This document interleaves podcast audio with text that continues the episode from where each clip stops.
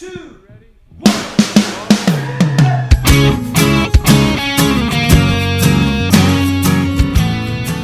Hello and welcome to Save That the podcast where your big questions get real answers. My name is Matt King. I'm your host here in the city of Chicago, and join me here is Glenn Fitzgerald, the founder of Mission USA. Allergies. Fair enough. Joining us also the director of Mission USA Productions, Jed Brewer. Greetings. Joining us all the way from Mercury, Tennessee, one of the pastors of Christ Community Church, Lee Younger. I don't know if I'm comfortable making the podcast without Glenn coughing into the microphone at the beginning of the show. That's Yeah. how allergic he is. He can't I- even fake coughs to annoy me. I usually do a, a you know cough cough check. Sure. You know, Like you do. Oh. There it is. Well, not that anyone's still listening, but we should press on. Um, we we did I like. did I mention I have allergies? Yes, you did. You know, Well, you J- didn't so much mention you have them as you just said the word allergies in a very sling bladey way. J- Jed also has allergies, but as as people know, I really only allow one person at a time to have allergies. Sure. Uh, it- you know, otherwise you're just splitting up the attention. Sure. Yeah. So, You can have all the attention on the allergies, man. well, thank you. Yeah. I have the allergies. It's almost like Jed knows how to take a little bit of Glenn's fun out of getting all the attention for sickness, That's Yeah. right. immediately conceding defeat. Well, you know, a place they don't have to deal with allergies, Oh, I where's that? assume, Yeah, sure. is Norway. Oh, The Scandinavian countries, I assume it kills all the germs, just the cold. yeah, probably. Yeah. Between the cold and the heavy metal, I assume it's just so, so the resonances. It's all just gone. Yeah, When you combine heavy metal with with everybody wearing something that was knitted by somebody else, yeah. in Yeah, that's all- just- at all times. That's impenetrable. Well, we It's mentioned all. It's like heavy. I'm sorry, Matt, You're but it's good. like heavy. It's like heavy metal and wholesomeness. Me. Well, yeah. I mean, ex- uh, but what if you're allergic to reindeer? wow. Oh, well, then I think no Christmas for you. Also, I think that's a sign of having a demon. Also, I just had this thought: Okay. reindeer jerky. Ooh, yeah. I need to have that in my life. Dude, That's a as thing. a for real thing, Yeah. there's a place near us that does reindeer sausage. Well, let's go for Christmas. Di- well, let's hook it up. Okay. You guys like to plan any more of your meals on air? No, there? good. Well, good. Yeah. Uh, Okay. Yeah. Yeah. Okay. Uh, We're moving, we're moving back. Moving back to Norway. Yes. Yeah. Les, in- in- any restaurant recommendations in the greater Oak Park area? Just I mean, I have a lot of them, but I'm sensing that special bonus episode. I'm, I'm sensing that may not be a sincere request on your Well, part, I, Matthew. let me tell you what our our restaurant review podcast thing is going to take right off, and then you'll see. That's right. That's right. Guys talk about food. Who doesn't want that? Uh, so we mentioned Norway because we had a nice message come in from our friend Jacob, who lives in that fine country. This was a, a reblog of one of our posts on Tumblr, which is a social media platform that still exists Apparently. despite lots of evidence. Uh, so it was, it was a Glenn quote, as all the most popular ones are. And it's and uh, Jacob reblogged it. Said strongly and wholeheartedly recommend these guys. I recommend their podcast. Say that one hour with a perfect mix of goofing around and giving straight and sound answers to serious questions. And hyper local restaurant recommendations. Yeah, well, I, I, I'm glad we've gotten the reviews we have before now. Right. I feel that all future reviews, which by the way, leave a review or uh, mentions on social media will evolve. It's great, and they're so they're funny, and there's great spiritual wisdom. And occasionally, you have to use that 15 seconds forward button a lot until they start talking about the closest restaurant to where they live. Right. Yes. right.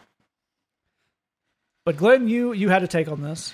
Well, first of all, if you really loved the show, wouldn't you have already sent the reindeer jerky? Ah. You know what I mean? wow. Not maybe reindeer jerky may be illegal there. Well, that's It's all, a sacred animal. Well, it's all the more reason to send it to us. Ah. Plus, I they, mean- they like ride them to work and stuff. I assume. Again, I I'm don't know that much about Norway, but Pretty sure that's how that works. Uh, you know, we don't have proof of not that, but um, a lot of people don't know this. But fairly recently, I declared my free agency on, uh, you know, my citizenship. Okay. So you're I'm a free up- agent in pretty much everything. If anybody's willing to make an Yeah. offer, Oh yeah, if you you're ready to make make make a you know some sort of offer, You'll you'll consider it. Yeah, you know, there's, you know, uh, it, like if I meet a, a, a person from another religion, I say, well, make me an offer. Sure. You know, it's never that good an offer. So, you know, Absolutely. there's that. Because you got to be open to things. Well, but here's what I'm saying is uh, I feel like uh, Norway would be the kind of place where I could, you know, I could really, I could really sink my teeth into Norway. Right. You really belong there. Yeah. So, like, I don't know that they would appreciate me there, but I, I think, you know, I think it'd be pretty cool. Absolutely. What is it about Norway other than it's not here?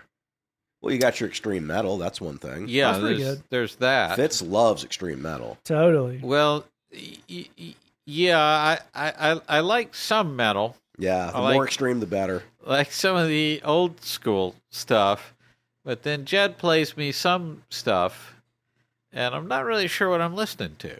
I think the phrase you've used is it essentially just sounds like white noise. Yes, that's. Uh, Which is an accurate description on many levels. Well, yeah, there is that.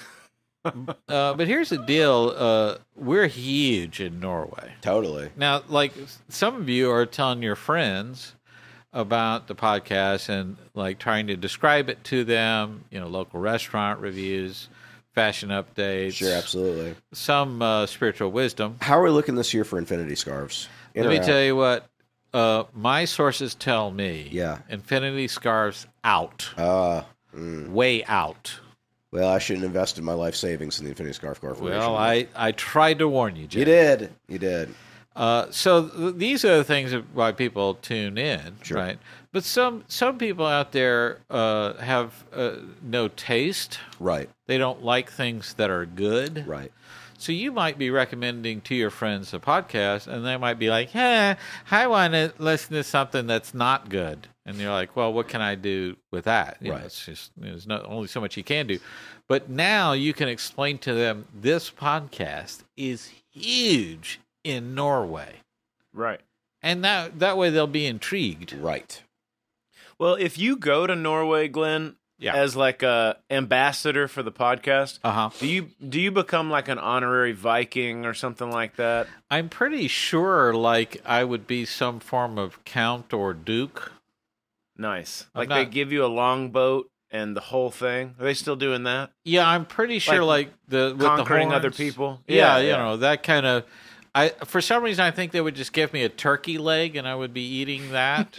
um, that just in my mind. No, that's I'm- that's Disneyland. You're thinking Oh. of Disneyland. okay. Well, I think I know a way that we can really deepen our connection with our Norwegian audience, Okay. and at the same time, Oh, this has all the setups of something offensive. Go ahead, Jed. oh no, no, no! I think this is good. Cement ourselves. Yeah. Now, Norway, as we all know, has the fjords. All right, Okay. many Sure. of the fjords. Right. If there's one thing Christian worship music loves, it's nature metaphors that have to do with water. You're Oh, saying wow, that's super untapped worship music market. This is what I'm talking about. Fjords. I mean, we've talked about rivers of mercy, oceans of grace, but how many songs have talked about fjords of compassion? My goodness. So okay, so you're taking compassion. Yes.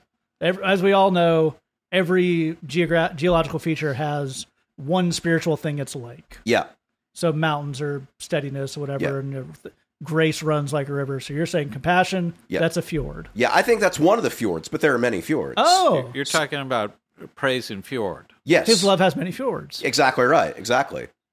right? I think this whole thing, and it brings me to a secondary Scandinavian emergency because we never declared emergency the first time. oh Wow, wow. that's- Uh, yeah. Okay. Glenn, we, Glenn and Jed, we move slightly across the Scandinavian arpe- archipelago. I don't know what it is. Sure, we're crossing tundra. many fjords. Yes, we cross many fjords to get to the land of Finland, Ooh, okay. Oh. where uh, say that uh, Malaysian correspondent Miss Guinevere informs us on Twitter that they're way ahead of us. Because Miss Guinevere sent us a uh, video on Tumblr of a black metal Lutheran mass Yeah. that happens in Sweden, Yeah. in Finland, pardon me. In Finland. and yes. like full on like it's an old lutheran church and it's just the whole thing dude's got he's in the vestments with the giant beard yeah. it's all going lee has just texted us the joke lee i'm interrupting my own interruption yeah, yeah. because you need to get the joy of saying this Yes. please do Uh, our the worship song we're going to lead off with was is "Good Good Fjorder." Yes. Okay. Excellent. Please send your fjord fjorder father based puns to all of us on Twitter. I go. We kick back because Miss Guinevere informed us. Lu- black Lutheran black metal Lutheran mass. yeah. They do it that way apparently every Sunday. Yeah. And unlike, see, we get a lot of videos from churches, like you know, doing the we're going to do the grand opening, and there's one thing that's often conspicuously absent from those videos, and that's a shot of the crowd. Right. That's right. There's yeah. lots of shots of like it's a zoom in on a handshake, Yeah. and it's the guy on stage, Uh-huh. and it's the worship team, but they never turn that camera around to the crowd. Why would that be?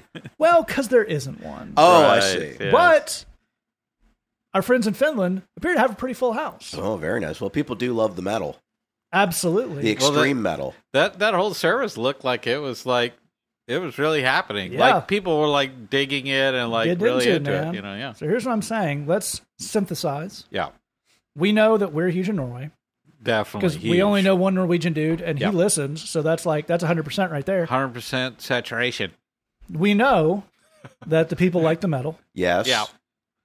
The Bridge Loud comes out every Friday. You can tune in Come at on 9 now. p.m. Eastern on Call FM every Sunday. Let's go. Or if you really are hopped up on Red Bull, I guess you can turn it at 3.30, 3 a.m. 3.30 a.m. Central Saturdays. What, Into Sunday. no, what is that fjord time? Central Fjord time. Yeah. Glenn the Fjord knows no time. oh, uh, it's time. It's a land out of time, filled only with compassion. Yeah. And here's the other thing. Here's the thing that brings it all together. We happen to know a fair number of Lutheran clergy people. Yes, we That's do. true. I think the next time they ask, you know, we, we feel like we got to goose these numbers. What can we do? I think the only answer is heavy metal mass. That's Yeah. right. Yeah, that's it. Where where's your church? Inner city Chicago? Don't care. Heavy metal mass. That's right. That's right. Yeah. I think we I think we did a good thing. I think we reached out to the people of the world, Yeah. and I think we helped solve some church problems back here at home. Oh, yeah. Wow. Now- on that basis. Unless Wait. Glenn, you have one more thing? Ju- One more thing. I, I think in Iceland they have geysers. Yes, that's Okay. true. So you know, Or natural springs, yeah. geysers of love. I like It's it. good. It's I good. like you know, it. That's and good. just Definitely. put just just thumbtack that for later. No, that's excellent. Sure, sure. Yeah. No, no, that that was good. And so with all that, and again, if you want to on Twitter or on email, send us in your thoughts for either things fjord, fjorder father puns, Yes. which I don't think we're going to run out of those very very soon, Right. or uh, your uh, suggestions for untapped geological features Yes. that can be used for Christian metaphor. yes. And I think if we get enough of them, I'm going to sign up uh, Jed and Lee to turn them into a worship song. Oh, yeah. There you Oh, go. So you can send those to that podcast gmail.com. You can find us on Twitter at the bridge CHI. And with all that, I declare mercy off. Nice. Lovely. I wish I'd learned how to say any words in any Nordic language There you because I would have tried that. But as it is, it just would have been a super racially insensitive kind of Swedish chef voice. Eh, And Right. No one sounds wants like- that. Sounds like us. Yeah, Yeah. no one wants that. Okay, we're going to jump to our first question here. If you have us all the way to the end, I'll give you some ways that you can get in touch with us. First question comes in anonymously, and it says, How can you show love to people and still put your foot down? I know I can lose my temper and get my way, but when I don't get my way, but I don't feel very Christian when I do. Then again, it doesn't feel good to just go along with people in their madness either. I know if you love someone, sometimes you have to speak up, but I don't know how to do that unless I'm mad and yelling. And Jed, why don't you start us off? Well, we're glad you wrote in. And I think part of where we need to start here is by being clear what you're talking about is confrontation. Right. Nobody likes confrontation. Nobody. There may be people in the world that kind of like it. They have other struggles in their lives. Um, it, I, it's very rare to meet a healthy person that just savors confrontation. Let's Well, certainly no one savors healthy confrontation. exactly. The people who think they like confrontation just like yelling. That's right. That's right. Uh, given that, um, want to offer some ideas of ways you can approach this that get good results, but also keep it from being something awful. The first thing is speak up early. Um, I think the number one mistake that most people make is they let something bother them and bother them and bother them to a point where they kind of can't be even handed about it anymore. I mean, if you get to a certain level of frustrated and angry on a topic, it's going to be pretty hard for you to give a fair, cool headed review of the situation. That's just Yeah. kind of too much to ask. So that means speaking up uh, much, much earlier. And then the next thing is to recognize that we talk on this show a lot about the idea of boundaries. And that's really what we're talking about here setting boundaries with people. But boundaries are not about telling other people what to do. Uh, boundaries are about making it clear what you're going to do, what you will and will not put up with. That's that's what boundaries are are about. And that's really important because I think for a lot of us, part of the reason why we don't confront is we feel like I don't know how to tell this person to stop doing what they're doing in a way that would make sense and would work. And that's a legitimate concern. It's pretty rare you're telling a person to stop doing what they're doing. It's much more likely that you're going to say, I'm not going to put up with you doing what you're doing. That's a different conversation. So if there's a family gathering and Aunt Christine is always saying something awful and racist and hurtful, um, it is kind of weird to say you can't say those things because, you know, you you can't really tell another grown person what to do. But it's perfectly reasonable to say when those statements start, I'm leaving.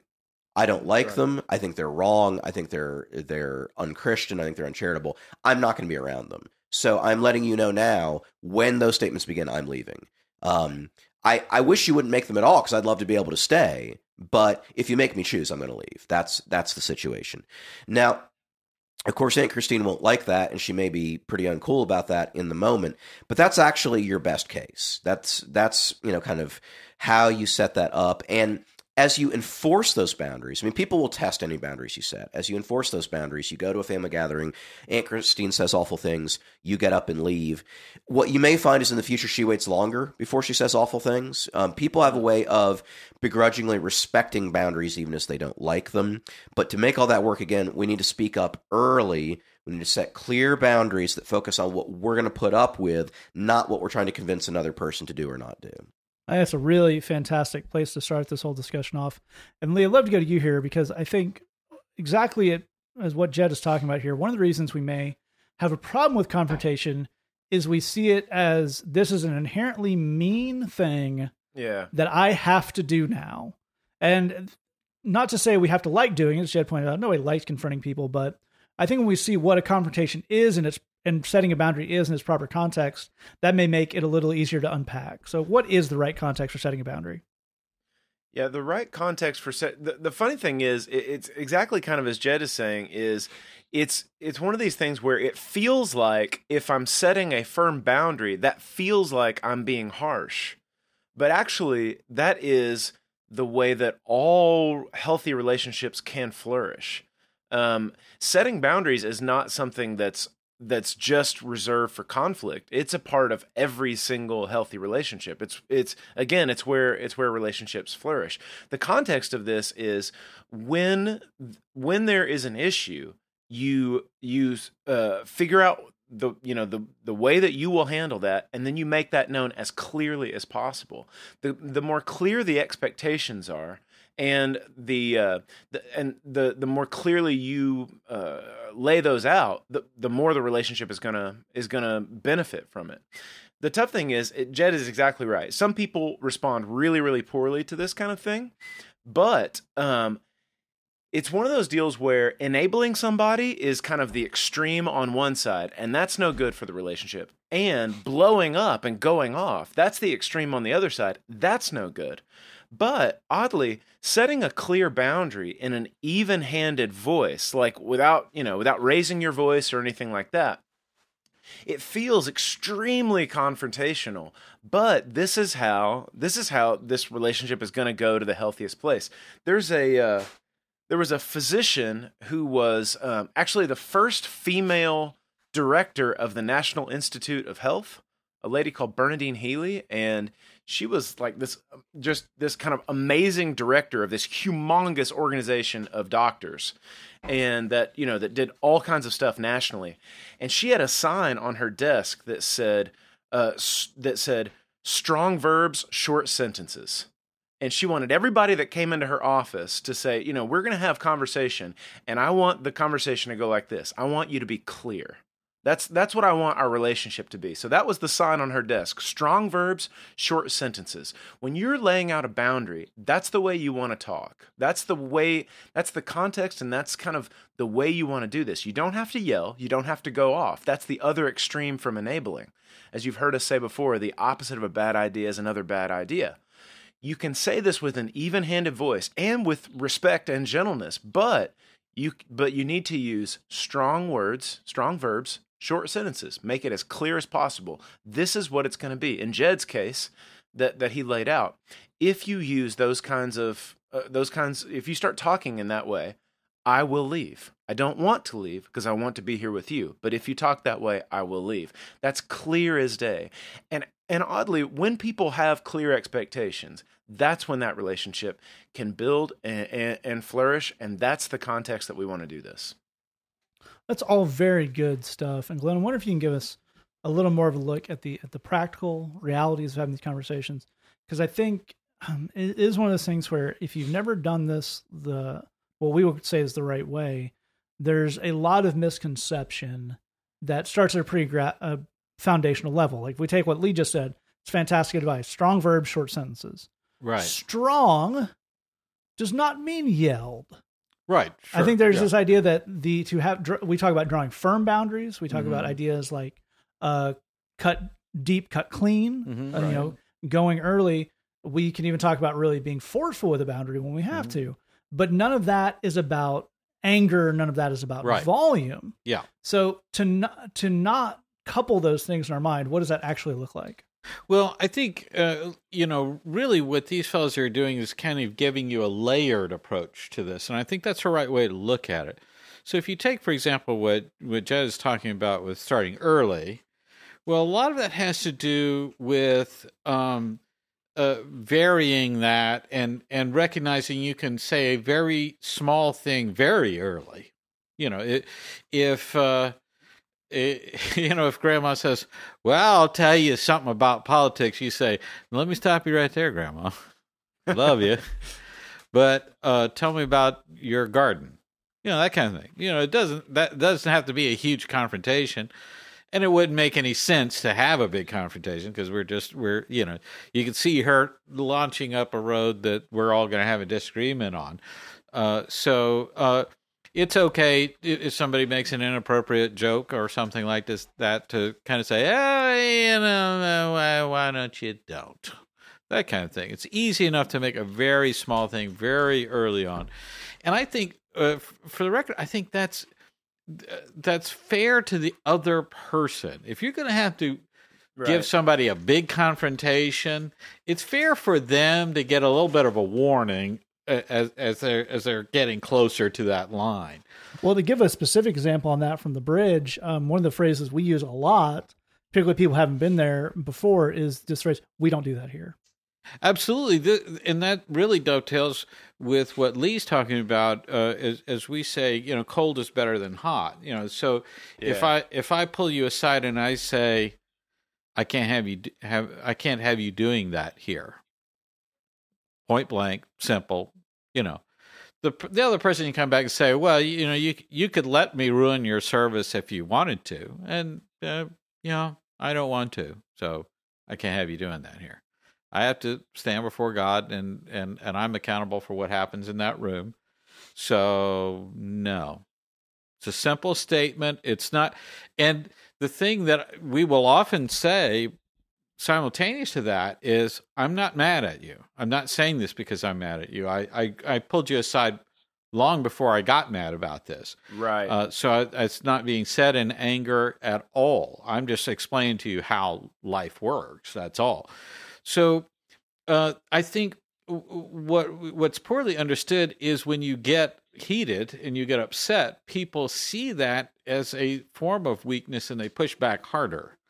They think, well, I can get away with this because this person's emotional, and I can claim that they're just saying it out of emotionality, and they're all they're they're flying off half cocked and they're you know whatever and all that kind of thing. Uh, it's when when you're cold and direct with somebody, you're not giving giving them little handholds where they can try and manipulate you back on stuff. And that helps. I mean uh, it, it helps people to see. I've thought through what i'm telling you. I'm i'm not saying this out of emotion. I'm not saying it out of anger. I'm i'm not angry towards you. You don't have to be defensive on that. Uh, i wouldn't do that. I, as these other fellows are implying here's what happens. We'll use anger to motivate ourselves to make a confrontation. So I'm not doing it until I get angry enough. And I'm waiting for the moment where the anger sort of sweeps me up in this wave of, of, just where I'm compelled I, to say something. In that moment, you're going to say something really bad. Yeah, the cognition kind of breaks down. Yeah, you're just the, all emotions clouding the thinking. It's not an Aaron Sorkin movie. That's no, exactly right. That's exactly what it is. But you think that's what it is in your mind. Yeah. I mean, when you're that angry, everything just feels so true to you. You're you're the bringer of truth, and you're going to lay it down. And you realize everyone has this look of horror on their face, like, "What are you talking about?" And also, why didn't you say anything sooner? And also, why are you screaming? And you know, what you does ruined Christmas again? Yeah, exactly. You know, so you know if you if you speak up a, a, lot sooner and you don't use that emotion as a motivator, you're speaking with a much clearer voice, and and the people that you're confronting need that in their lives. Yeah, I think all that is really really good advice, and it is applicable to if you've gone past the point where uh, you can say, "I'm not angry," but um, if you if you let it sit long, which I'll do sometimes, and uh, you know, and you are well and truly pissed, all this still applies. This is all your strategy. The thing you need to do before that is go bleed this anger off somewhere that's not at the person you're trying to have a conversation with. That that is definitely want to pray about that. You definitely want to unload that on Lord. If there's someone in your life, friend, uh, young life leader, pastor, you know, coworker that you can just kind of have the uh, the gripe session, as we often do around here, and but that's again that's has to be intentional or it can go wrong because you can do the gripe session as a build up to just genning up anger and then going off half cocked the much more good way to do that is say i have this anger. I need to do something with it. You need to get that out of the way and then you can actually have the productive conversation and all this stuff these guys said will yeah. still apply in that situation. All right move on. Our next question here it comes in anonymously and it says what makes a church a church do there have to be certain things? Does it have to be in a denomination? Great question. And Lee, since you work at a church, why don't you start us off? I do. Uh, happy to.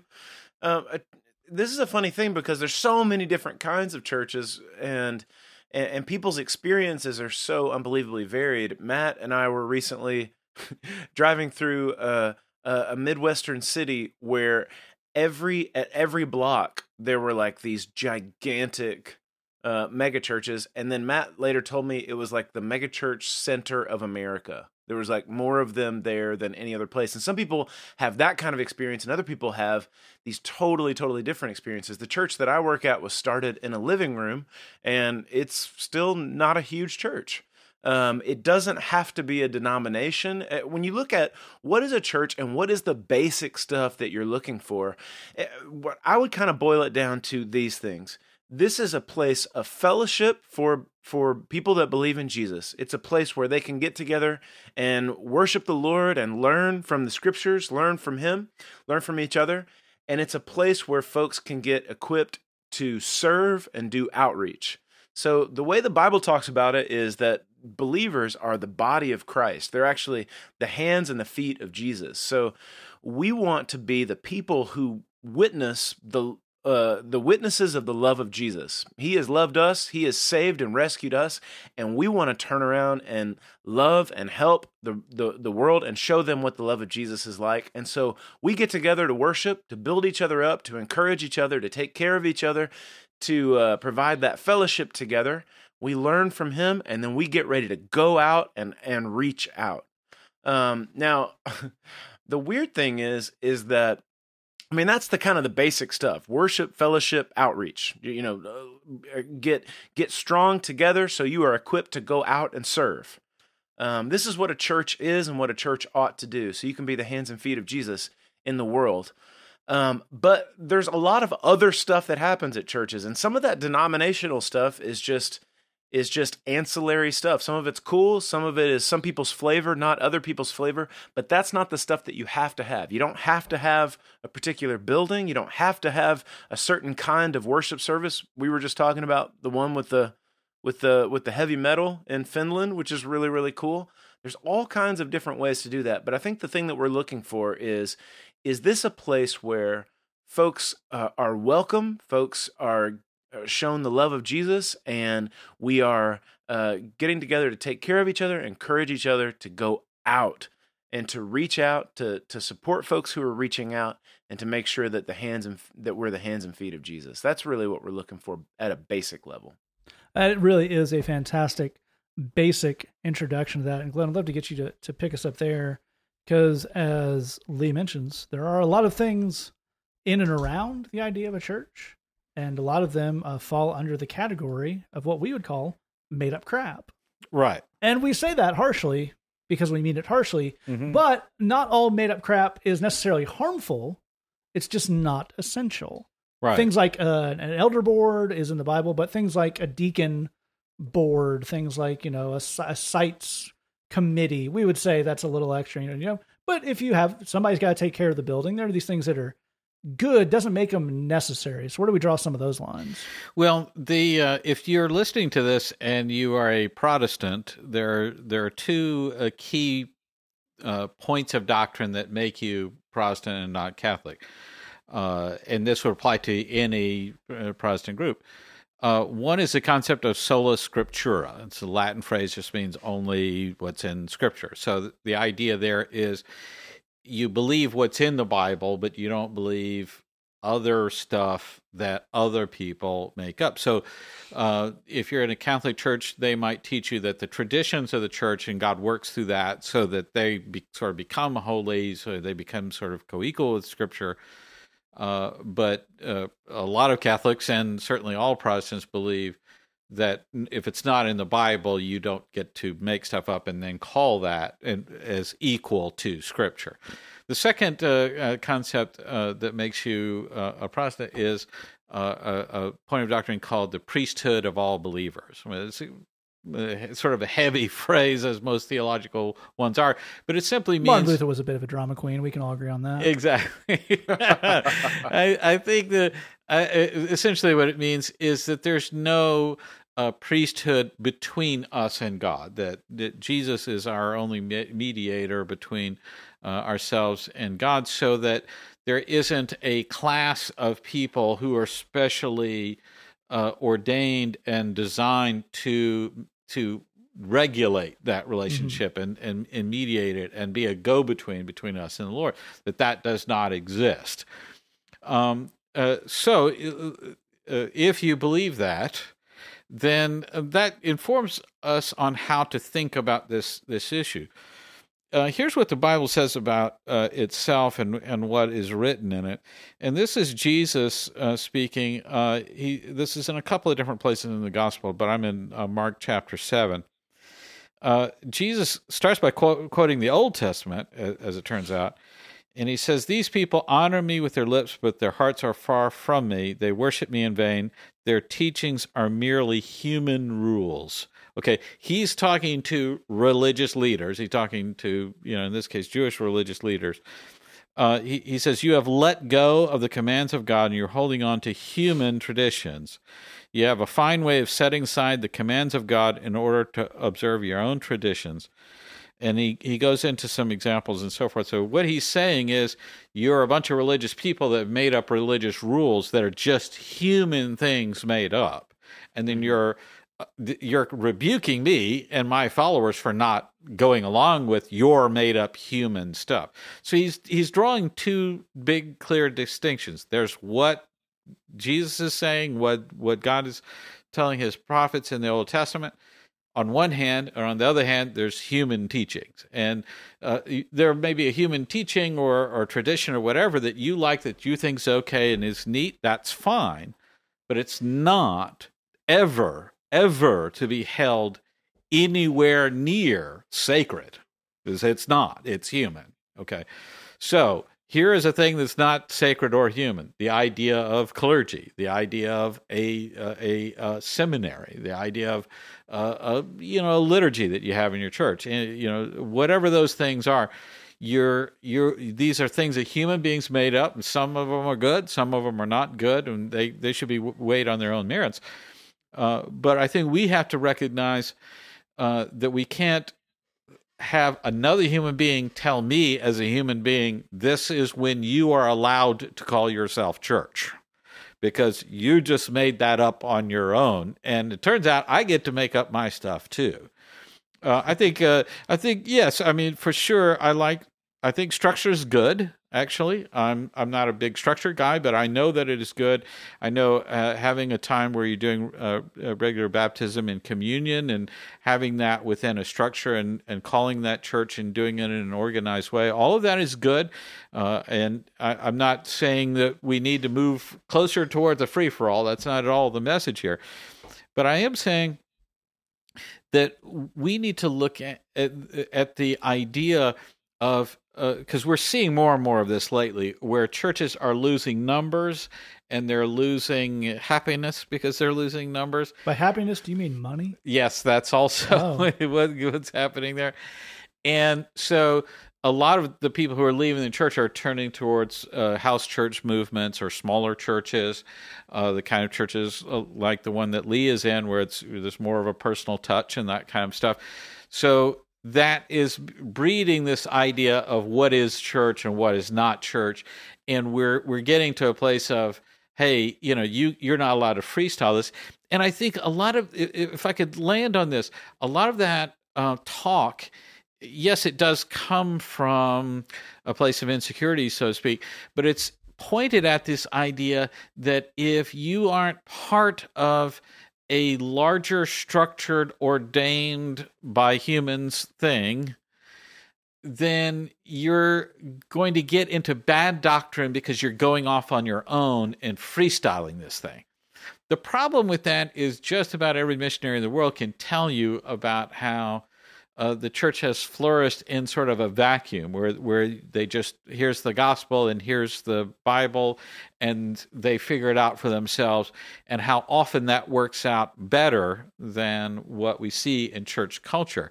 So I'm not at all subscribing to this idea of don't try and do your own house church because probably you'll end up worshiping some voodoo god instead. Oops. That that doesn't uh, that doesn't track. We conjured a dang demon. Yeah. Did it again. Yeah.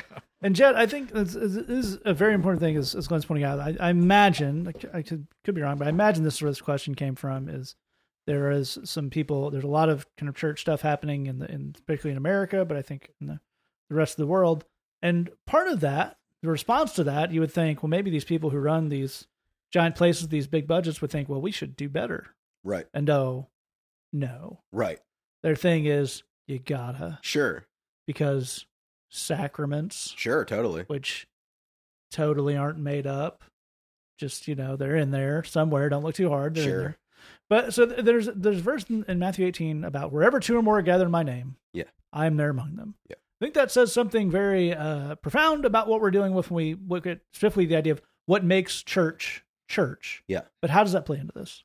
That's a great question. Well, let's let's start all the way at the beginning. It's Matthew eighteen twenty. Jesus says, "Wherever, whenever two or more of you are gathered in my name, uh, there I am in your midst." Okay, that is church. Jesus is saying, if you're getting together with um, one or two other believers, there's two or three total of you in the name of Jesus you you are a church at this point. You you are a church body. So that's it. It's it's fully church as of that point. Now it's also worth noting that the Bible does say that Christians should not give up meeting together with other Christians, which is if you if you almost do the math and say, well if I'm one Christian and I get together with another Christian, we are church at that point. If I shouldn't give up meeting together with other Christians, then that's mathematically basically the same as saying I shouldn't give up going to church, which is true but that's really more about fellowshipping with other Christians. You know, I, I need time of interaction with fellow Christians, and and you do. But again, that can be you and your buddy getting together in Jesus' name, just as much as going to an enormous cathedral with a choir and an organ and everything.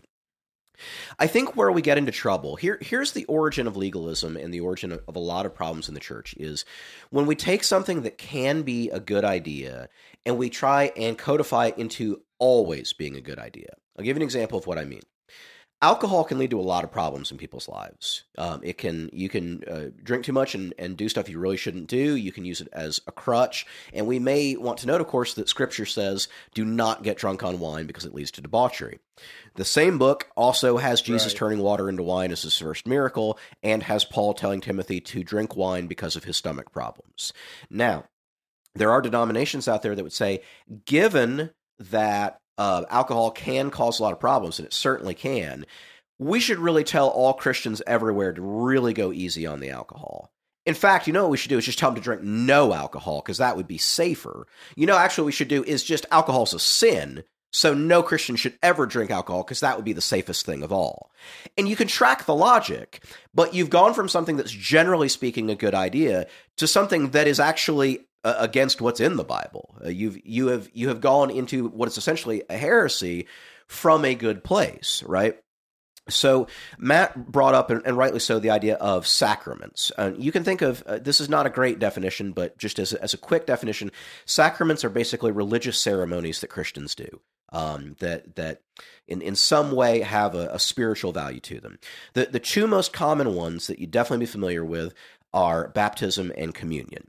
Um, and as a real quick thing, you might have heard people talk about parachurches, and I'm wondering if that's part of where this question is coming from. Is how do I know if something's like a real legit church or a parachurch organization? All right, it's a fair question.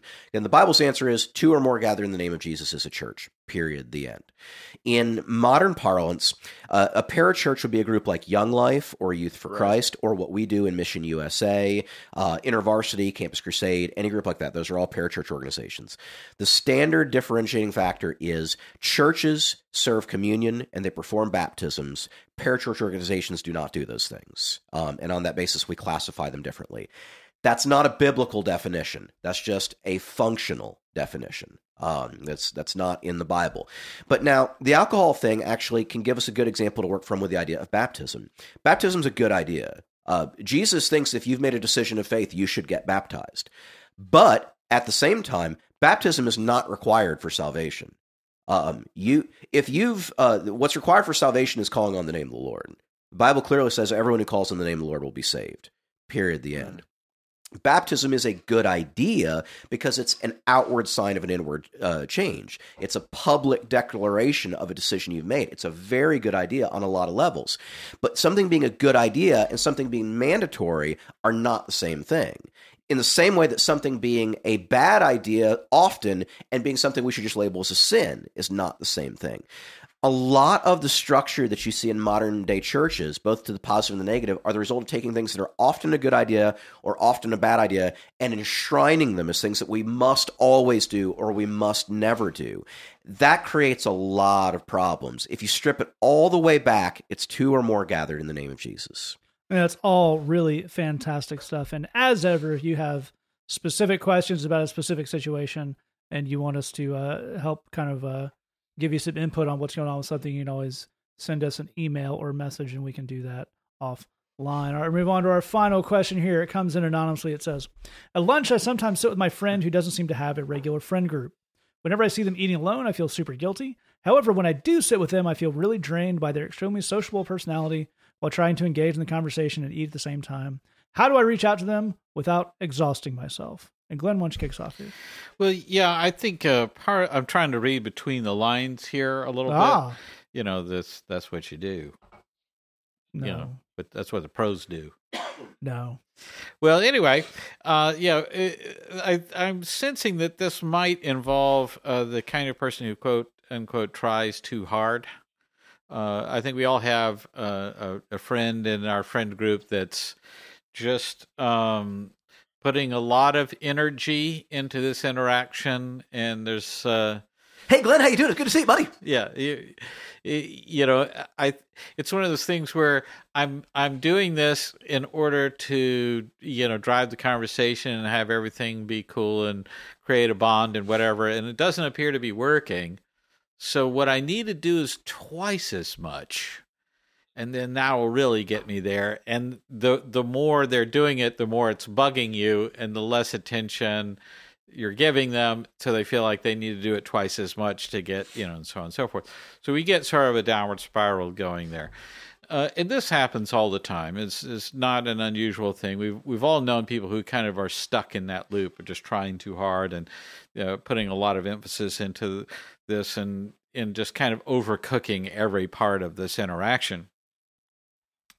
But I think part of what you're talking about here is this is a person who maybe doesn't, you know, uh, doesn't have a lot of other people to hang out with. That's why you feel guilty and you're hanging out with them. So if you're trying to help this person have a, a more rich social life, I think it's it's fair for you to ask them to meet you part way. I mean, if you're if if it's draining you to help them, that's something you want to say out loud. Uh, the you know our our job involves uh, helping people with every different kind of physical and emotional and spiritual problem. And when we're doing that, it's important to communicate with them.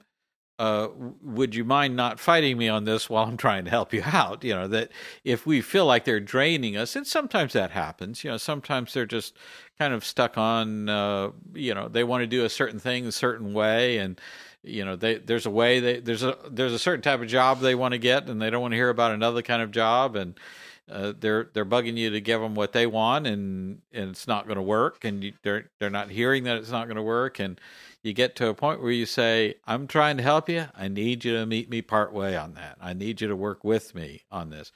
Uh, you're you're you've kind of got an agenda that you're trying to work with here. You've got something you're trying to push, uh, but uh, I, am trying to help you here. Work with me on that.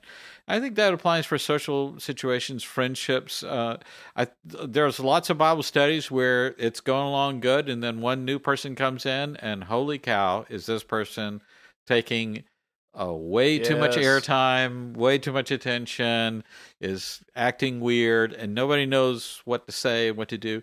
I think it's perfectly okay to pull that person aside and say, "Hey, we all love you. We all want to help you out. We need you to uh, uh, get in a position where we can help you a little better. We need you to let us help other people as well. We need you to kind of feel the vibe of what's happening around you and adjust yourself to it." Uh, because otherwise you're going to have the, these problems. I think people who have struggles in their social life don't have anyone being honest with them in that sort of way it's a kindness it's a kindness to them to break that down to them and it's a really fantastic place to start this off and Jed, I'd love to get you here because um, I think Glenn gave us a lot of really good advice on the the aspect of how to reach out to this person. But I think there is another aspect of that, and again, thing we talk about in our ministry a lot when we're dealing with people who are um, I don't even mean draining as a negative thing. Sometimes they're, if it's for a season, as Glenn's saying, you can't let this go on forever. But sometimes people are in a mode where they just need all hands on deck. Yeah. And for the people in their lives who, who are called to do that, we're happy to do it. But you do have to um, kind of do some replenishing on the other side, right? There's no doubt about it. To pick up right where Glenn left off, because it's all awesome advice. Oh yeah. Let's say you do that. You've got this person that's got struggles, they've got issues, and may have some social awkwardness, and you you know you're honest with them and whatnot and they're like, okay, I'm, you know, I, I, can do that, and they may shift from being mm. colossally exhausting to deal with to mostly exhausting to deal with, uh, which would be a huge improvement. That would be that would be great. Um, that's more than most people ever do. That's more than most people ever do. Um, you know, uh, uh, we still have a person that we're trying to interact with that's pretty draining to deal with. So, what do we do with that? Well, the first thing is we want to take the sense of guilt away of like if I if I really love this person, it wouldn't be draining to interact with them. Yeah, that's just not true. There's just I can tell you for me, uh, I have uh, relatives that I love deeply. I'd lay down traffic for them who are just exhausting people to be around. Uh, they just are. And included on that list are folks who are working really hard to make changes in their lives and are really trying to go in the right direction, are improving, they're getting better. They're they're still a little on the tiring side and that's okay. That's you know, uh, but a there's nothing for me to feel guilty about. It's not like if I were a better Christian or loved them more or something that it, I wouldn't notice. That it just doesn't work that way. The other side of it is if I can embrace the fact of they are a fatiguing person to interact with, then I can plan accordingly. That means I need to put some gas in the tank before I deal with them. I need to have a plan in place for how I'm going to recover and put something back in the tank after I have dealt with them. Um, planning for what is rather than the way we wish it was is a much much more effective strategy so that may mean for you um, uh, uh, you don't say in your um, question whether you're at work or at school when you're having lunch but uh, that may mean trying to have lunch with them a couple of times a week, but maybe not every single day. Um, you know, maybe you go and have lunch at a different cafeteria or a different restaurant or a different break room or whatever, and give yourself uh, a, a break. But figuring out how to make this sustainable is really, really key. And again, part of that is the great stuff Glenn was saying in terms of being clear with people and, and setting boundaries to take all the way back to the first question. And then to build on that, part of it is having healthy expectations of how draining these interactions are going to be, how much we can do given that, how we're going to put gas in the tank both before and after. I think that's a fantastic point. And Lee, I'd love to get you to close us out here. Um, and Jed brings up a very important concept, which is sustainability. And one of these guys have given some good points on things that make this sustainable.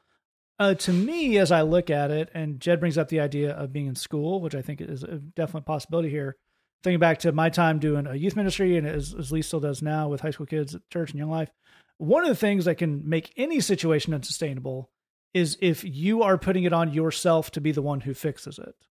If you're coming into it with a little bit of a, it can sometimes it can be a hero complex. Sometimes it can be just not having any other ideas. Maybe it's a combination of the two. Of this person is having a hard time. In this case, that they they seem lonely, and I got to do something about it.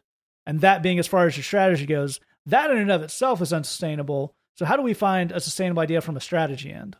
Yeah, I, I, love the I love that question. I love where it goes with thinking about this through the strategy and and and, and by the way, writing this question to folks uh, like you know like Glenn and Jed and, and Matt and even myself who are in outreach ministry is is the right move because the thing about outreach ministry is um, we are you know anybody in outreach is going to deal with the weird folks.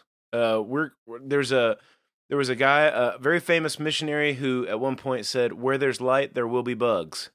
And, uh, and and when you are reaching out with the love of Jesus, you're going to run into folks who there's no two ways about it. They're annoying, and uh, and they're the people that, t- to be honest, they're the people that other folks have rejected. And so the love of Jesus is inviting. The love of Jesus is accepting. And so, but Matt's exactly right. You can't have the hero complex or the Messiah complex where you are going to be the person that's going to uh, reform this whole person's life. Remember that John the Baptist said a very, very important uh, thing in, in John chapter 3. He said, I already told you I am not the Christ. And that's an important thing to remember for any time, even when you have kind of a squeeze on your heart for somebody, to know that in the end, God is the person who's going to rescue this person. I'm not the Christ. I'm not going to be able to do that. But planning for how to do this is super, super important. I love the things that Jed said about filling the tank up before and getting ready to fill the tank up after. Another thing that I would suggest is if you can maybe like if if the strategy is i'm going to sit with this person at lunch this might be a good opportunity to bring somebody along with you somebody that might not be uh, like on their own this person and the person that you're reaching out to wouldn't get along but you can bridge the gap between them. And so you know so that you're not you're not trying to fill that conversation you know completely by yourself. We've all been in relationships with those people who they they they don't lift you know their side of the weight conversationally you know where you ask a question and they just give you a one word answer. So now you got to come up with another set of questions immediately. And so that's a that's a difficult and awkward kind of a thing. If somebody's awkward in that way, bring somebody along with you. And then uh, you know the idea of exactly as they're saying like you know we're not going to have lunch every single day or getting another plan we're going to um here's what we're going to do after school we're going to go hang out at this place we're going to do this thing oddly getting an activity is going to be one of those things that's going to give you a different focus. So the focus isn't your face and their face, but this thing that we're doing. You know, if you're an adult, you know, you can take somebody with you to go to a driving range. And now the conversation is about Uh, our swing and how we're hitting these golf balls and stuff like that or fishing or something like that. With you know there are things you can do if this is a if this is a younger person there there's things in your town like that that that you could do. That kind of a stuff this this isn't really spiritual advice but this is you know more kind of a practical side of it if you have something else that's the focus, then it enables you to to have something else to talk about, to have something else that that everybody's. Uh, this is a weird way to think about this, but somewhere else for your eyes to land. Um, everybody's looking at something different than just looking at each other's faces. Bring somebody with you, get a plan, have a stopping point so that this thing isn't going to be, you know, three hours of your day or whatever, so that you can you can in your mind you can uh, see it as a a finite amount of time. We're going to do this thing together, and then I'm going to move on to something else. Exactly as Jed's saying, then I'm going to fill the tank in some other way. Outreach is is is an important thing, and it can be incredibly draining. It is it, it can be an incredibly draining thing to pour your life out to to reach out to somebody else. But exactly as these guys are saying, you're you're not the you know this person's only hope but I, I, love how Glenn's saying you can tell them what they need to hear, but you can also uh, kind of put constraints on that time. What are we doing? How long are we going to meet? Can I bring somebody else along that can totally change the shape of of that of that interaction? I think this is all very, very good stuff. And, in the interest of good strategy, I, w- I would give one more option here, and then I'll kind of break down the three behind it. So the other thing you could definitely do, and let's let's say for the sake of argument that this is a high school cafeteria, is, you know, there's I can sit with my friends and watch this person be lonely and feel bad. That's not a great option, and we know God doesn't want you to feel guilty. There's I can go be the only person who sits with this person, and that makes me a little crazy. That's that's not good. It's not sustainable, as we pointed out. You're trying to do a good thing. We don't want to wash that under. That's it's a super great thing you're doing. It takes a lot of courage. It takes a lot of a lot of character but if you ramp that up one, the move could be why don't I ask this guy to come sit with my existing friend group? Here's why I would guess you haven't done that yet. And it's not it's not a criticism, it's just the way we all feel. A lot of times we will get in a situation where we will do an incredibly hard thing to avoid doing the slightly scary thing. It's it's risky in a social situation, in a high school situation, to be the person who brings the weird kid into the lunch table. Now, if your friends are Christian, you can prep them and say, "Let's let's be Christian at this dude." And to go back to to Glenn's point earlier, and to tie back to the confrontation thing, you can grab the fr- the friend you bring in and say, "Frankie, I love you, but sometimes you just dominate a conversation and get into a monologue that's kind of rude. I don't mind, but don't do that. We're gonna have these these they want to talk about what they want to talk about. Don't try to steer it to your thing. Just eh, be there, nod, engage.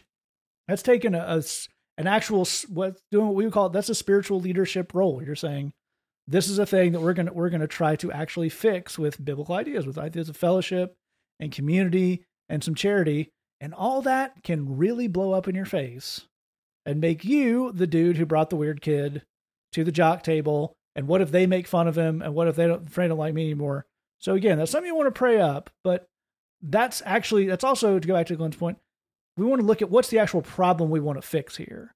If the problem is that I feel like this person unfairly, people don't see that he's, he is a good guy and I feel like no one's giving him a chance and he's having a hard time fitting in. That's, it's fantastic that you want to do something about that, but that's a bigger problem than he sits alone at lunch once a day, once a week, whatever. So the solution needs to be bigger than I will just plug myself into this spot. You say, okay, he has this need for friends. And again, I have some Christian friends where I need to talk to a youth pastor, a young life leader, or people who maybe aren't my friends, but who I do know love Jesus and I see them at church, but we don't hang out at school. We got to get together and do something here.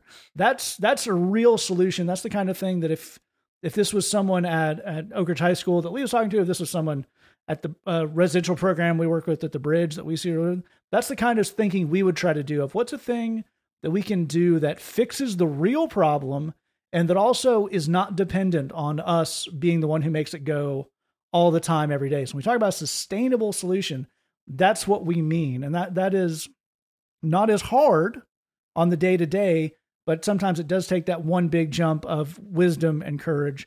and that's that's okay because you can get all that stuff. And if you have questions about that, you can obviously write in. If you have a question for us, say at podcast@gmail.com, the bridge Chicago dot tumblr dot com. Check out the song this week. This is we're in the full roundtable because this is a song that was written by Lee, Hmm. produced by Jed, and vocals by our friend Eric Barrios All right. from Florida down there. This was originally recorded for the Bridge Loud.